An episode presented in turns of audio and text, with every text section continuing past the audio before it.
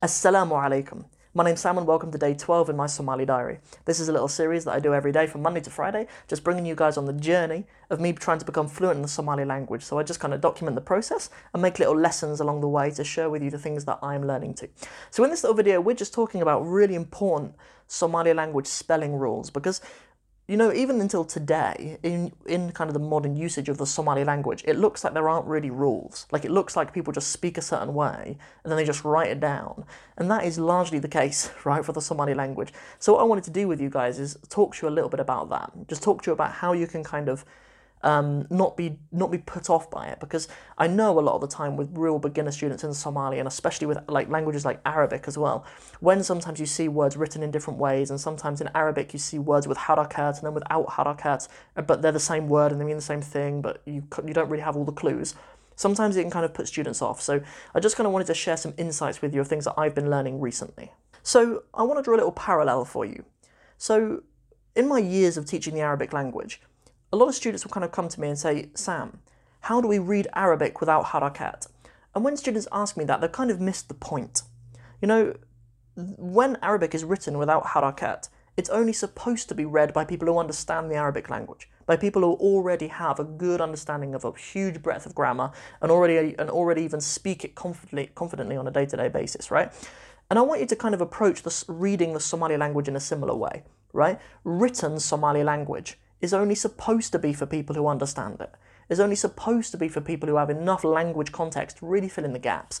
Because there are spelling preferences just between just between Rer Waqayi, like people of the north, and Rer Konfir, you know, or, or Konfur or Konfir, how, however you like to say it, okay? Like people of the north and people of the south, right? Like their spelling preferences are different. So I've even seen this in published, written Somali language resources right? So I just wanted to kind of share some examples with you, so you might be so you might be aware of it. So in yesterday's entry into my Somali diary, I talked about this textbook that I've been using recently to learn the Somali language, and in that it has the word fariso to sit down, right? Fariso spelled with a ra, which kind of gives me the impression that it's written by someone from the south, right? Because generally the southern dialect prefers a ra to the la sound. Whereas like my teachers at university, like Martin Orwin, who wrote this book, it will always be Ferdiso eh, with a d with a dh Ferdiso, right? But that those aren't two different words with two different separate meanings. And students of the Somali language aren't supposed to think they're of different meanings. And when Somalis use that, it's not to confuse you. It's because they assume that the readers of it already have a good context of it. Recently, I got hold of this book this is a really funny little book written like over a hundred years ago. I'm gonna do a specific video on this later this week, and um, you know, there's some just really funky Somali language spellings in this because it was actually written before Somali was standardized, right? Like, to be honest, I think the efforts to standardize it are um, are pretty early, right? even even until now. But in here, like let's take a word for example. The word for good in Somali is the word wanag san, Wanag Sun, spelled with a G in there. Wanag Sun. But this guy in here spells it Wanak Sun, like with a K, or just Wanak Sun, right? But that, that just doesn't matter. Like, they're not different words, they don't have different meanings. It's just that as a Somali language student, you're supposed to be broadening your understanding of a full context of the Somali language. Another last one, just before we end this video, is the word nabad that I hear a lot, right? Like in kind of standardized Somali, in all of these books, nabad will be written N A B A D, right? Nabad. But I've heard, I've seen many people in the comments of my YouTube channel, I've seen many people in blogs, and I've, I've even uh, read articles online where the word nabad is written nabat with a T on the end.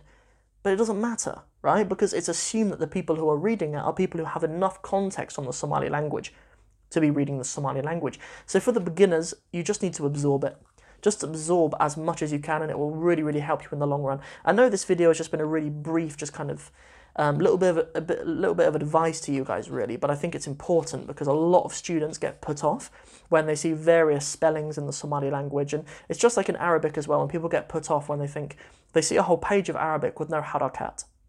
And they think how will i ever read this you're not supposed to be able to read it at this point, right? You're not supposed to, you're not really, like, it, it's supposed to be for people who have a bigger context on Somali. So, final note build your context in Somali and just absorb as much as you can. Don't question it too much, absorb it as much as you can. It's all Somali and it all works.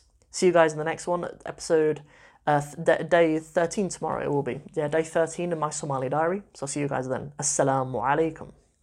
It's no secret that the Somali language is a little bit behind languages like French and Spanish and German and English and Arabic and, and Hebrew and Chinese in terms of the resources that are available for them. But here on this YouTube channel, we're doing some really amazing things here on our community. We've created over 200 videos that are helping people learn the Somali language, and we've nearly had 2 million views on our Somali language lessons, which is more than can be said for pretty much any book that's ever been written for the Somali language. It's more than what can be said for any teacher who's ever ran public lessons for teaching the Somali language. So re- we're really doing amazing things here, and we're really trying to pioneer better resources in the Somali language and reaching more people with them. So, if you want to come on the journey and you want to get some amazing rewards along the way, then you can contribute $1 a month, $5 a month, $10 a month. And there are loads of different rewards as well that I'll give back to you just to say thank you for contributing. Go to patreon.com forward slash Sam of Somalia to find out more.